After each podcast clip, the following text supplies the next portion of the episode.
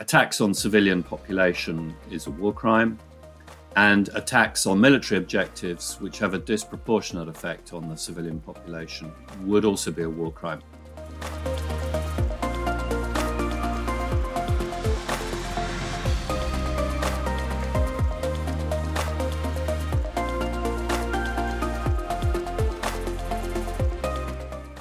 Hello, and welcome to the Matrix Law Pod with me, Richard Hermer.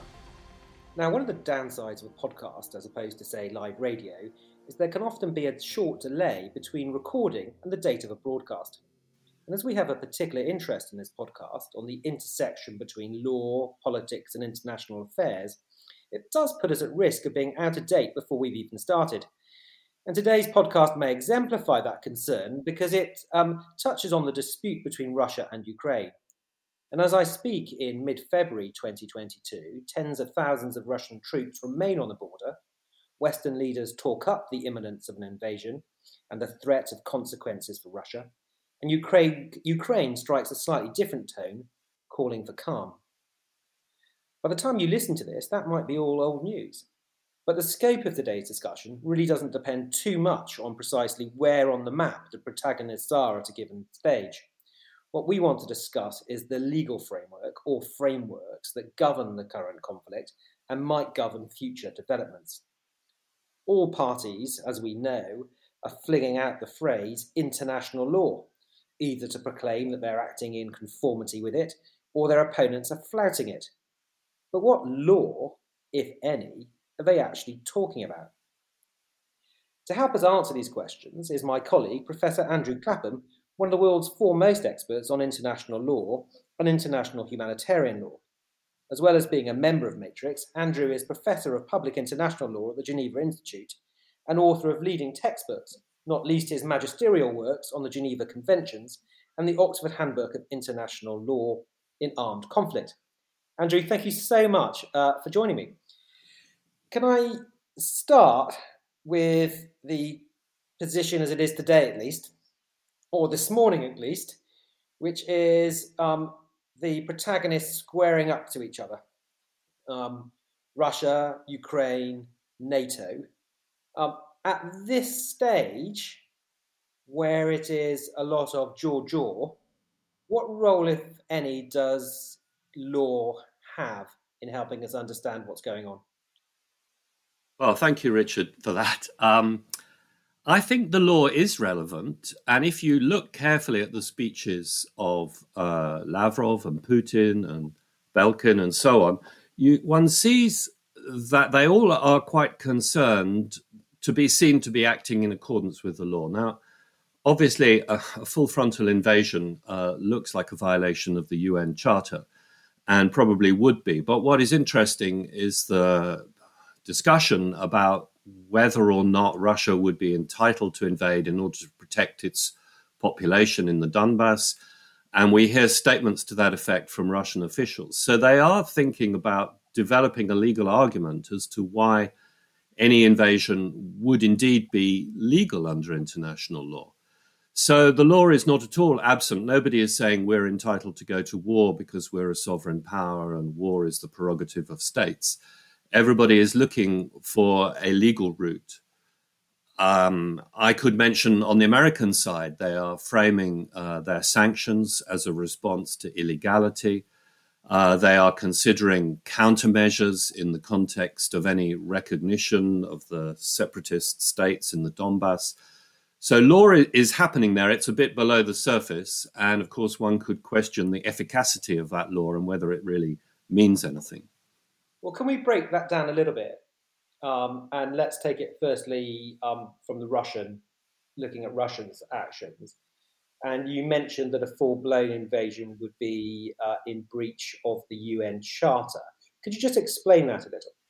Sure. Article 2.4 of the UN Charter outlaws the use of force.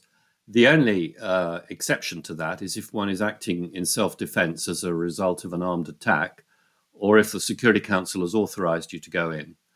So the Security Council obviously hasn't authorized uh, Russian Federation to go in. So that leaves the issue of self defense. And so an attack on Russians or Russian service personnel or a Russian embassy could arguably be considered to be an armed attack. And this is where the discussion of so called false flag operations is coming in, with the Western intelligence pointing to that as an option. So, false flag may be part of a legal strategy, or at least a legal strategy that is uh, interwoven into the military and political strategy. Yes, and I mean, I think I don't want to sound cynical, but it would obviously be a way of justifying um, to the world why this action was necessary and legitimate, and arguably even legal. And it could be for domestic consumption, it could be for a sort of wider, more global consumption. But it's interesting that it's being talked about at all. The other thing which is going on, which we haven't discussed, is that, of course, the International Criminal Court now has a definition of aggression. And so, not only is an invasion potentially a violation of Article 2.4 of the UN Charter, but the leaders who organize it could, in theory, be prosecuted for the international crime of aggression, just as people were prosecuted in, in Nuremberg and Tokyo. Now that the prospects of such prosecutions since the last time we had this, and I think that some people will be thinking about whether or not uh, this invasion could be justified in order to defray arguments about the crime of aggression the reason why you're, um, I was going to say skeptical, but I think it goes beyond that, is the prospects of um, Russia or Russian military leaders or political leaders being held accountable um, before the International Criminal Court. Um, it, it is based on what? To be held accountable before the International Criminal Court, you'd have to have two things. Either um, the state from which the leaders came are parties to the Rome Statute and have signed up for the amendment, Russia has not in either case, and therefore it would be impossible for the ICC to prosecute under that route. Or secondly, that the Security Council has referred the situation under Chapter 7. And for a Chapter 7 resolution like that, Russia has a veto. So that's not going to happen. It's got a veto. Sorry, just just to break that down, I mean, Chapter 7 is Chapter 7 of the United Nations Charter that governs the Security Council. And when resolutions are passed under Chapter 7, they're generally recognized as having the, the kind of force of international law. Is that, uh, you, I'm going to ask the professor just to confirm my understanding is right. Uh, and um, of course, a member, a permanent member of the Security Council, which includes Russia, has a, has, has a right of veto so that can stop Chapter 7 resolutions dead. Is that, am I right, Professor? You're right, good student. But of course, um, this is a Matrix podcast, and I have to maybe clarify a couple of things a little more nuanced. So, first of all, the reason it has to be chapter seven is that the Rome statute says that a situation has to be referred under chapter seven. And so they have to invoke chapter seven when they're doing the reference. At the same time, the UN Charter allows the permanent five members a veto over chapter seven resolutions arguably, uh, Russia cannot use its veto under a Chapter 6 resolution um, because of the way the charter is written. And so, if it relates to a situation, um, Russia would not have that veto. That's a really complicated area where permanent members don't like to use that rule because they want to reserve themselves the right to block things. But in any event, for the Rome Statute, uh, it has to be Chapter 7, and Russia would be entitled to use its veto. Where there is some relevance to the crime of aggression is if a state chose to exercise a sort of universal jurisdiction over the crime of aggression for a Russian leader that traveled through that state. So, just as people get arrested for torture in London and Germany and elsewhere and can be prosecuted under jurisdiction in those states, it is theoretically possible that a Russian leader would be uh, liable to be arrested and prosecuted for aggression in one of about 40 states around the world that, that have that kind of jurisdiction. Now that's a long shot, but you know it's a podcast about the law. The law on the crime of aggression, I think, exists. It is an international crime, and if you travel to a state that wouldn't recognize your immunity and uh, decided to prosecute you, uh, that's a theoretical possibility. So it might mean that some people would change their travel plans in order not to be prosecuted for the crime of aggression. That's um, a kind of a very helpful way of understanding kind of the legal context if there is a full-blown invasion of Russia into, into Ukraine. But you've also raised the spectre of a more limited incursion into the Russian majority-speaking uh, enclaves within Ukraine. And could we expect there to see a different legal justification advanced by Russia? And if so, what is it? And how can we gauge or calibrate the merits of, of, of that justification? I'm speculating here. I haven't seen this written down, but if Russia were to say that uh, our Russian speaking population or the Russian nationals in the Donbass are at danger, and Putin, I think, has used the word genocide, are at danger of being killed, we have to step in as a matter of, you could use the expression, responsibility to protect or self defense. Um, they would argue that therefore that's not a manifest violation of the charter and that in fact, they're acting within their rights to self defense. The, the sort of legal area becomes a bit more blurred. I think what, what is clear, though, is if they tried to seize that territory and annex it, as they did with Crimea, they are not entitled under international law to seize territory, even if arguably acting in self defense. And so the rest of the world would be under an obligation not to recognize that area as part of Russia, but to consider it occupied Ukraine. And so, from a legal perspective, that does change things because the people there become a population under occupation. And the mistreatment of that population becomes a grave breach of the Geneva Conventions. Uh, anybody willfully engaging in those acts commits a war crime and a grave breach and could be arrested anywhere in the world for a grave breach of the Geneva Conventions. So, any part of uh, Ukraine that is occupied would come within that regime. So things do start to change when we talk about occupied territory. Can I ask you then to turn to sort of the other side uh, and the um, legal framework that governs, firstly, Ukraine and Ukraine's reaction to what's going on on its border, and secondly, am I going to use the generic term the West or NATO? Uh, what governs their responses to what's going on? Good question. So, I mean, Ukraine is obviously entitled to act in self defense. But in order to act in self defense, you would have to show an armed attack.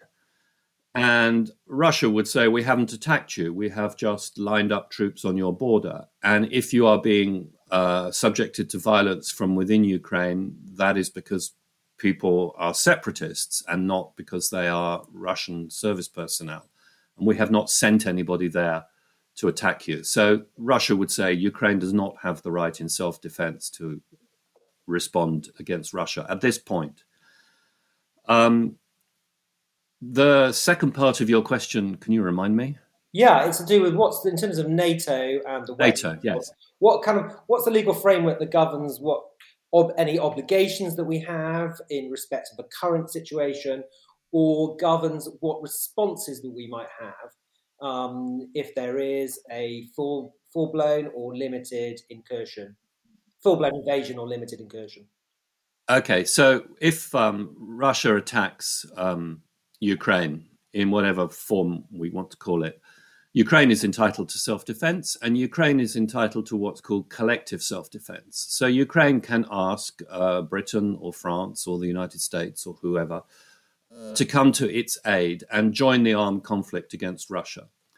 Now, based on reports in the media, um, no state is at the moment putting up its hand and saying, We will come to your defense if you are attacked.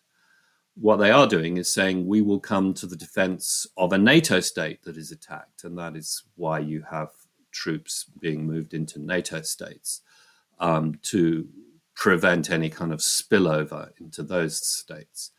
Having said that, there is nothing to stop any NATO state from coming to Ukraine's defense if Ukraine is attacked. And, and they're entitled to do that under the UN Charter, which says not only is a state entitled to use self defense, but it is entitled to engage in collective self defense. And as long as um, it puts out a proper request, uh, any state is entitled to come and join Ukraine and engage in self defense, which is proportionate and necessary. Can I ask you again then about proportionality and what's proportionate and necessary? Because at the moment, the main response of the West, looking at the US administration, the EU, and NATO, is to talk in terms of sanctions. Um, again, from a legal perspective, um, what's the basis upon which those can be, from an international law perspective, lawfully applied? So, international lawyers might draw a distinction between what are called um, reprisals and retortion. So, retortion would mean that they react, but in ways which are not violating international law if there hadn't been some original violation. So, for example, a travel ban is more like a retortion. You could call it a sanction, but the point is that you're not obliged to have anybody come to your country. So if you put a travel ban on, I don't know, uh, Mr. Putin or, or anybody else, um, you're not really doing anything that you're not entitled to do anyway. So we could call those retortionary measures, and some of the sanctions um, which might relate to Russian travel or the right to settle abroad and so on would, would come into that basket. On the other hand, uh, sanctions which entail a violation of international law need to be proportionate to the violation of international law that triggered them. So, uh, some sort of freezing of government assets and things like that, which you're not normally entitled to do, um, those would need to be proportionate to the violation. Now, I think many people would accept that a freezing of money is proportionate to an invasion involving massive violence. So I don't think there would be a, a problem with that. Um, where it becomes more complicated would be what is proportionate to a recognition of the independence of states such as Donetsk and Lugansk. Um, what sort of reaction is there? You know, you can't say, well, we're going to recognize uh, other breakaway entities that we're not entitled to do because that makes no sense. You're not entitled to do it, full stop. So, some kind of sanction that is proportionate and designed to bring Russia back into compliance would have to be designed. Um, but we're sort of still quite a long way away from that. I mean, in the post 9 11 world, we saw sanctions and travel bans um, being introduced again through the Security Council, through Chapter 7 resolutions to set up a kind of an international law framework um, presumably, no one's talking in those terms here again because Russia is a member of the is a permanent member member of the P5. Indeed, but also you have to remember in the post 9 11 world, those sanctions were put on members of Al Qaeda and later members of ISIS. So those people didn't really have any supporters and they weren't really sanctions against states. So they weren't, in a way, violations of international law. I mean, if you sanction a wanted criminal, if you like, who's not allowed to travel through countries, yes, there could be an interference with human rights, and those human rights issues get challenged.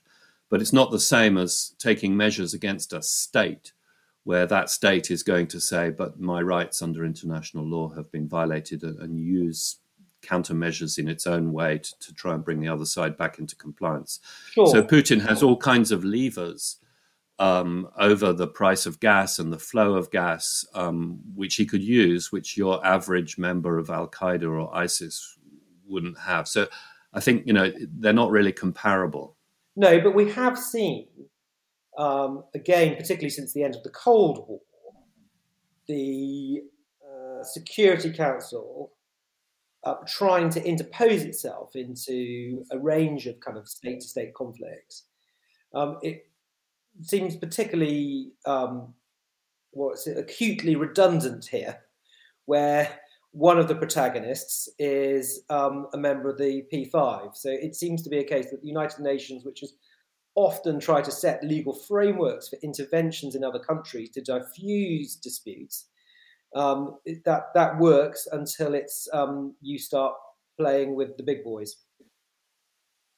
Well, I suppose I, I, would back up a little and say I'm not sure that the Security Council has really done so much on interstate disputes. Um, it's been much more in terms of counterterrorism, where everybody is sort of agreed. But when it comes to interfering with the behavior of a state, um, you know, this, I don't see the Security Council as having done much about Syria or Ethiopia. Um, it's happier sort of dealing with rogue elements, you know, that it wants to put a travel ban on or ban arms from getting to. So there are arms embargoes on arms going to certain rebel groups in Africa, but often they lift the arms embargo on the African state itself. So I think it's not only about the P5, it's really the UN not really always being able to control the states themselves.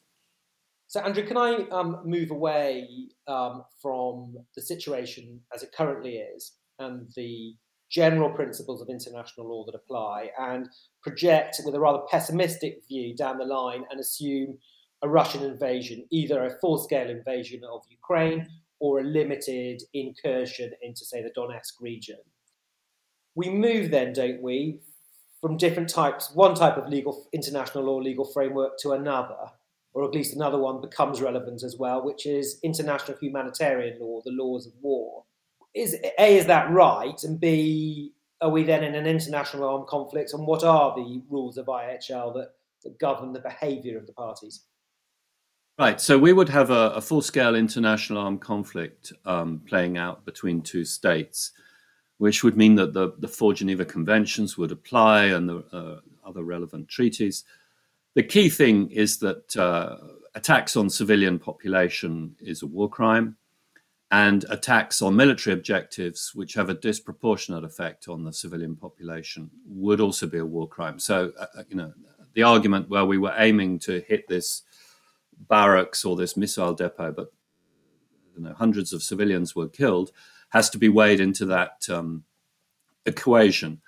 Now, uh, that is obviously significant because it would mean all of the, not just the leaders, which is what I mentioned for aggression, but all of the commanders and indeed individual soldiers would be potentially liable for prosecution um, for war crimes uh, in various states around the world um, including obviously in Ukraine um, if they were captured um, there.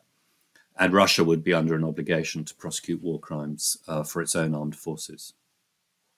Yeah, but is that, I mean, all very well on paper, but um, do you think that the spectre of uh, prosecution uh, before a Russian court or uh, the International Criminal Court is going to operate on the minds of Russian commanders and soldiers on the ground in the event of a, a, an invasion? Well, I mean, even more so than the crime of aggression that I mentioned before, these are crimes um, of universal jurisdiction. And while only about 40 states um, have the sort of legislation that could prosecute the crime of aggression, and even fewer of those uh, would probably be willing to try to attempt such prosecution. Every state in the world is party to the Geneva Conventions, and the grave breaches regime uh, is a crime of universal jurisdiction.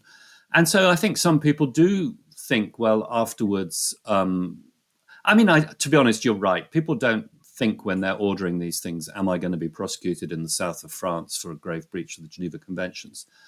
But it's more the morality of knowing that you are committing a war crime and thinking that this could, you know, hang over you for the rest of your life. So I, I, still like to think that there is some dissuasive effect uh, of having a war crimes regime, which would be triggered uh, from the beginning of that type of invasion that you were talking about. Andrew, can I ask you finally to kind of a, a long view question, which is it's obviously what's going on at the moment is deeply worrying. It's hard to take anything good uh, out of the um, position we find ourselves in and the people of Ukraine find themselves in. From a long view, from an international law perspective, can we at least hold on to the fact that at least the parties are saying they are trying to conform with international law? At least it is remains a framework that people have to nod to rather than a totally lawless world is that a real thing to hold on to, or is it just illusory? I don't think it's illusory. I mean, I think it is worth hanging on to, and it is worth reminding people that these things do have consequences.